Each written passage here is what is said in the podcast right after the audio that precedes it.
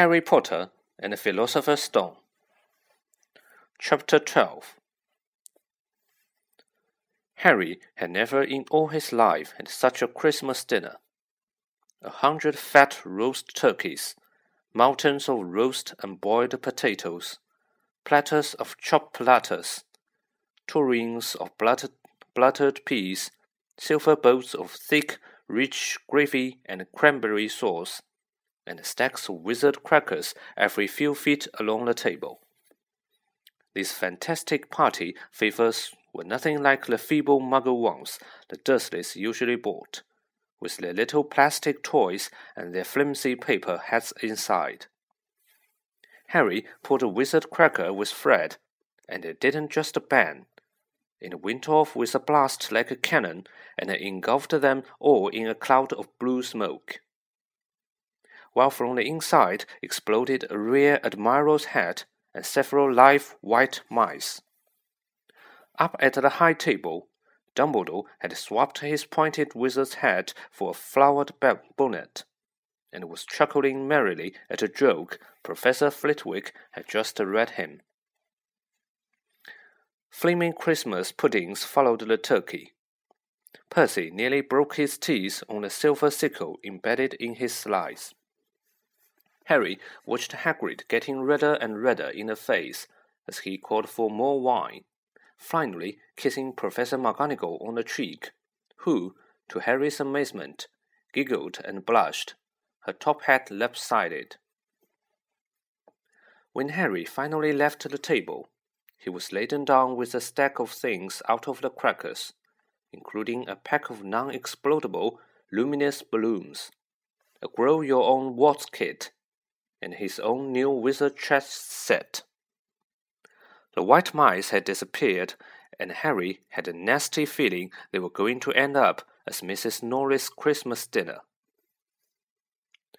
Harry and the Weasleys spent a happy afternoon having a furious snowball fight on the grounds. Then, cold, wet, and gasping for breath, they returned to the fire in the Gryffindor common room where Harry broke in his new chess set by losing spectacularly to Ron. He suspected he won't have lost so badly if Percy hadn't tried to help him so much. After a meal of turkey sandwiches, crumpets, trifle, and Christmas cake, everyone felt too full and sleepy to do much more before bed except to sit and watch Percy chase Fred and George all over Gryffindor Tower because they had stolen his prefect badge. It had been Harry's best Christmas day ever.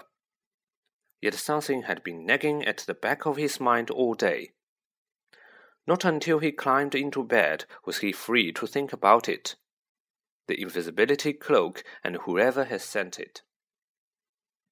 Ron, full of turkey and cake, and with nothing mysterious to bother him, fell asleep almost as soon as he had drawn the curtains of his four posters. Harry leaned over the side of his own bed and pulled the cloak out from under it. His father's. This had been his father's. He let the material flow over his hands, smooth than silk, light as air. Use it well, the note had said. He had to try it now. He slipped out of bed and wrapped the cloak around himself. Looking down at his legs, he saw only moonlight and shadows. It was a very funny feeling. Suddenly, Harry felt wide awake. The whole of Hogwarts was open to him in his cloak. Excitement flooded through him as he stood there in the dark and silence. He would go anywhere in this, anywhere, and Filch would never know. Ron grunted in his sleep. Should Harry wake him? Something held him back. His father's cloak. He felt that this time, the first time, he wanted to use it alone. He crept out of the dormitory down the stairs, across the common room, and climbed through the portrait hole. Who's there? squawked the fat lady. Harry said nothing. He walked quickly down the corridor. Where should he go? He stopped, his heart racing, and thought, and then it came to him. The restricted section in the library. He would be able to read as long as he liked, as long as it took to find out who Flamel was. He set off, drawing the invisibility cloak tight around him as he walked. The library was pitch black and very eerie. Henry lit a lamp to see his way along the rows of books. The lamp looked as if it was floating along in mid-air, and even though Harry could feel his arm supporting it, the sight gave him the creeps. The restricted section was right at the back of the library. Stepping carefully over the rope that separated these books from the rest of the library, he held up his lamp to read the titles. They didn't tell him much. Their peeling, faded gold letters spelled words in languages Harry couldn't understand. Some had no title at all. One book had a dark stain on it that looked horribly like blood. The hairs on the back of Harry's neck prickled. Maybe he was imagining it, maybe not, but he thought a faint whispering was coming from the books as though they knew someone was where who shouldn't be. He had to start somewhere. Setting the lamp down carefully on the floor, he looked along the bottom shelf for an interesting looking book. A large black and silver volume caught his eye. He pulled it out with difficulty, because it was very heavy, and balancing it on his knee, let it fall open. A piercing, blood curdling shriek split the silence. The book was screaming. Harry snapped it shut, but the shriek went on and on, on high, unbroken, ear splitting note. He stumbled backward and knocked over his lamp, which went out at once. Panicking, he heard footsteps coming down the corridor outside. Stuffing the shrieking book back on the shelf, he ran for it. He passed Filch in the doorway.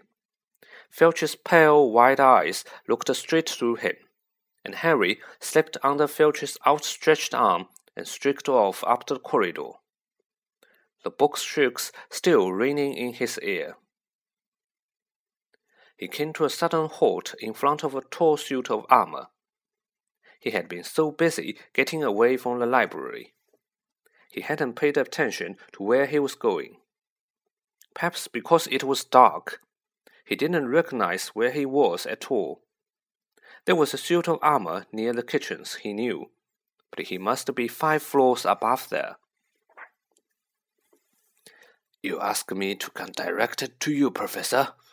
If anyone was wandering around at night, and somebody's been in the library, restricted section,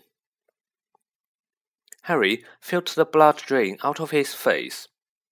Wherever he was, Filch must know a shortcut, because his soft, greasy voice was getting nearer. And to his horror, it was Snape who replied. The restricted section. Well, they can't be far. We'll catch them. Harry stood rooted to the spot as Filch and Snape came around the corner ahead. They couldn't see him, of course, but it was a narrow corridor, and if they came much nearer, they would knock right into him. The cloak didn't stop him from being solid. He backed away as quietly as he could. A door stood ajar to his left. It was his only hope. He squeezed through it, holding his breath, trying not to move it. And to his relief, he managed to get inside the room without their noticing anything. They walked straight past, and Harry leaned against the wall, breathing deeply, listening to their footsteps drawing away. That had been close, very close. It was a few seconds before he noticed anything about the room he had hidden in. It looks like an unused classroom. The dark shapes of desks and chairs were piled against the walls, and there was an upturned waste paper basket. But propped against the wall facing him was something that didn't look as if it belonged there, something that looked as if someone had just put it there to keep it out of the way. It was a magnificent mirror, as high as the ceiling, with an ornate gold frame standing on two clawed feet. There was an inscription carved around the top. Erised stra ehu uyat ubi kafru oyat on washi. His panic fading now that there was no sound of Filch and Snape. Harry moved nearer to the mirror, wanting to look at himself but see no reflection again. He stepped in front of it. He had to clap his hands to his mouth to stop himself from screaming. He whirled around.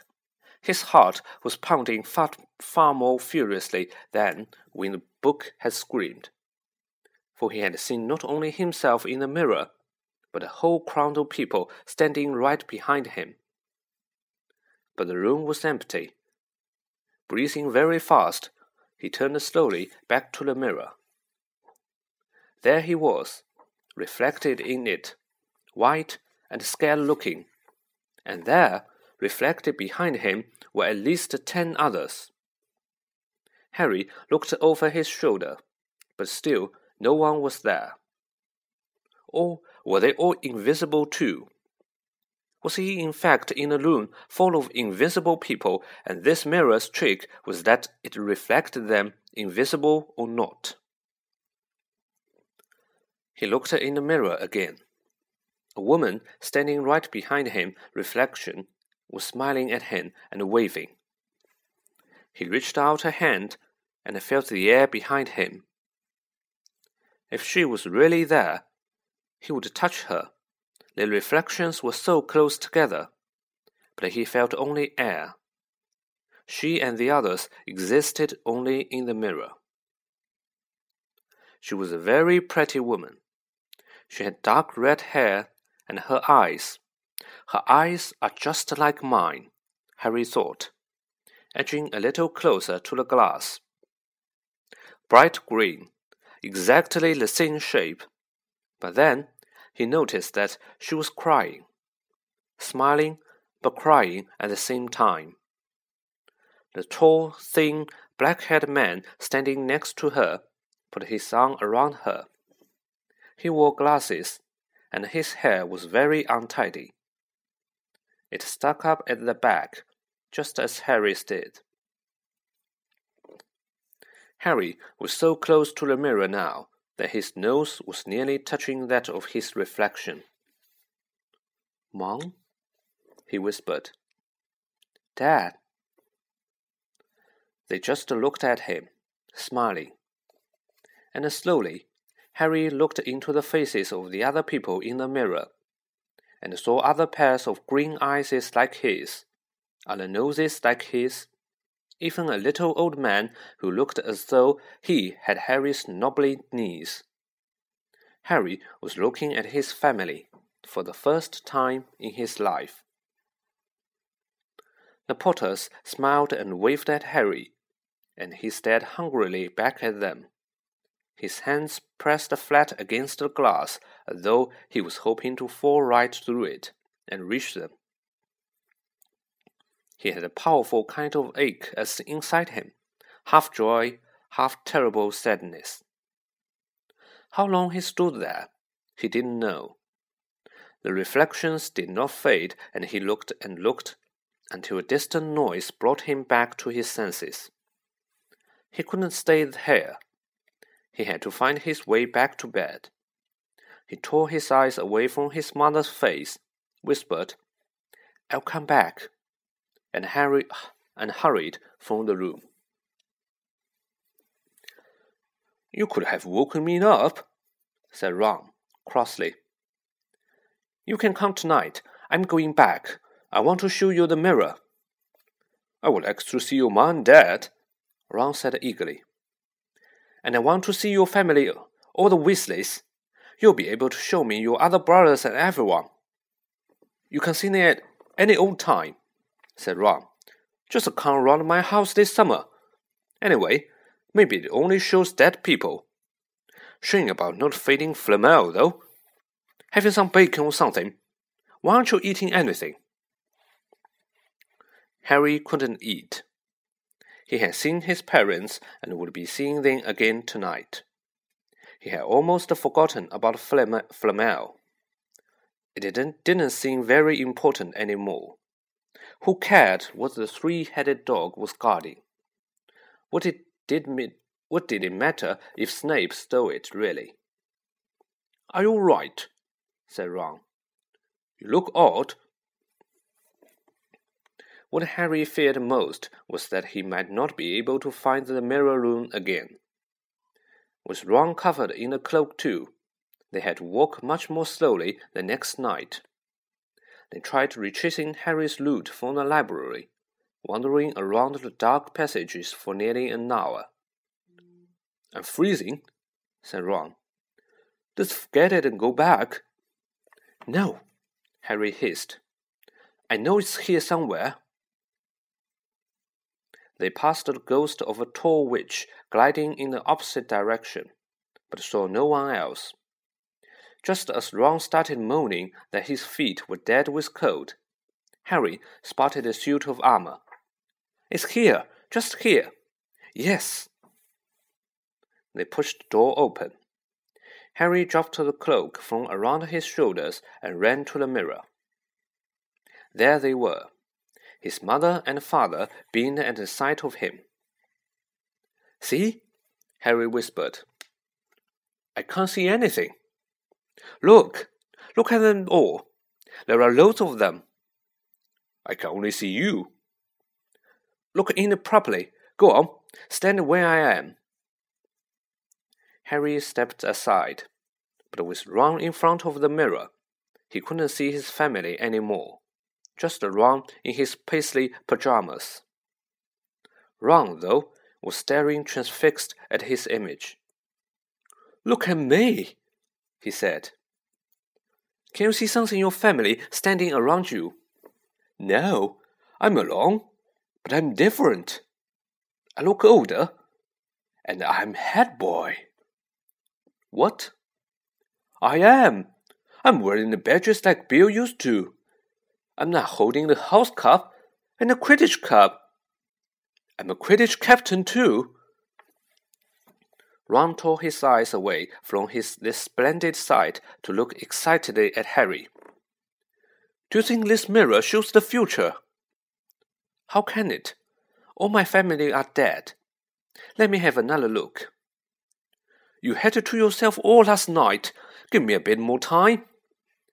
You're only holding a Quidditch cup. What's interesting about that? I want to see my parents. Don't push me. A sudden noise outside the corridor put an end to their discussion. They hadn't realized how loudly they had been talking.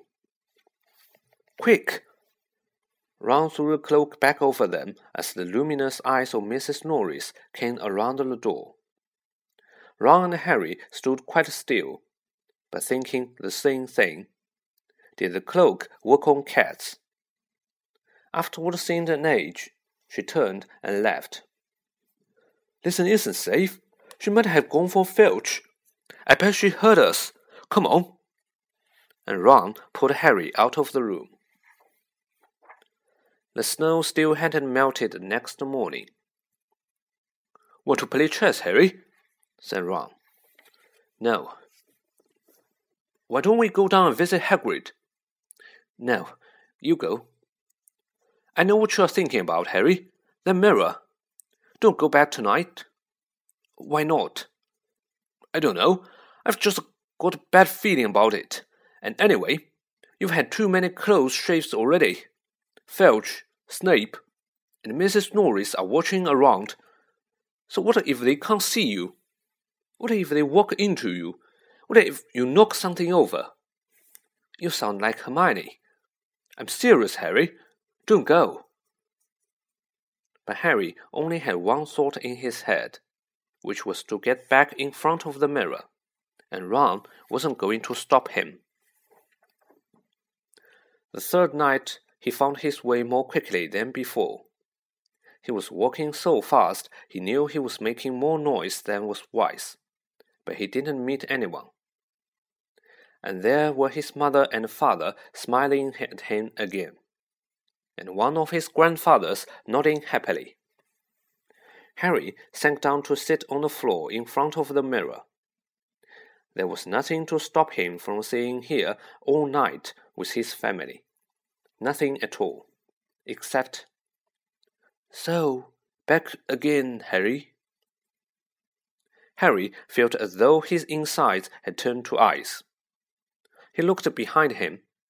Sitting on one of the desks by the wall was none other than Albus Dumbledore.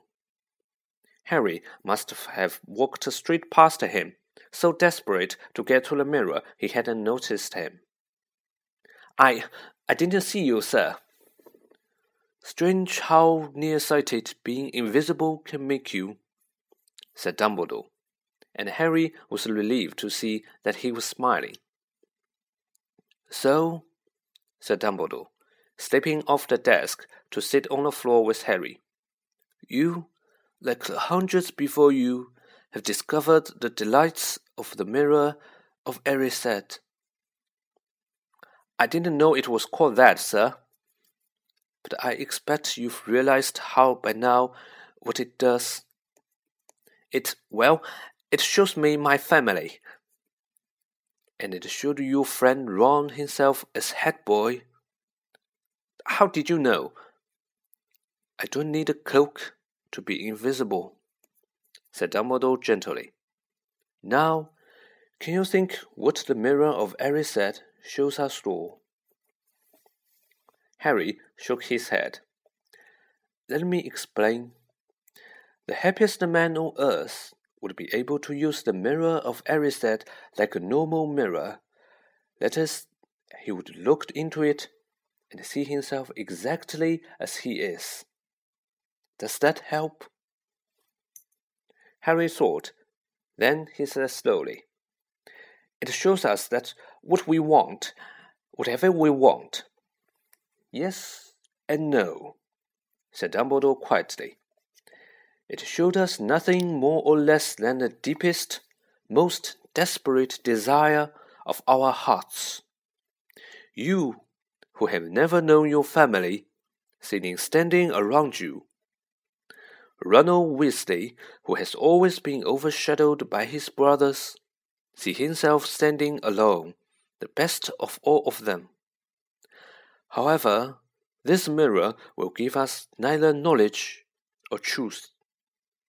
Men have wasted away before it, entranced by what they have seen, or be driven mad, not knowing if what it shows is real or even possible. The mirror will be moved to a new home tomorrow, Harry, and I ask you not to go looking for it again. If you ever do run across it, you will now be prepared. It does not do to dwell on dreams and forget to live. Remember that. Now, why don't you put that admirable cloak back on and get off to bed? Harry stood up. Sir, Professor Dumbledore, can I ask you something? Obviously, You've just done so. Dumbledore smiled. You may ask me one more thing, however. What do you see when you look in the mirror? I. I see myself holding a pair of thick woolen socks. Harry stared. One can never have enough socks, said Dumbledore.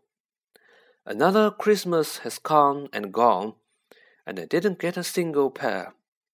People will insist on giving me books. It was only when he was back in bed that it struck Harry that Dumbledore might not have been quite truthful. But then, he thought, as he shoved Scabbers off his pillow, it had been quite a personal question.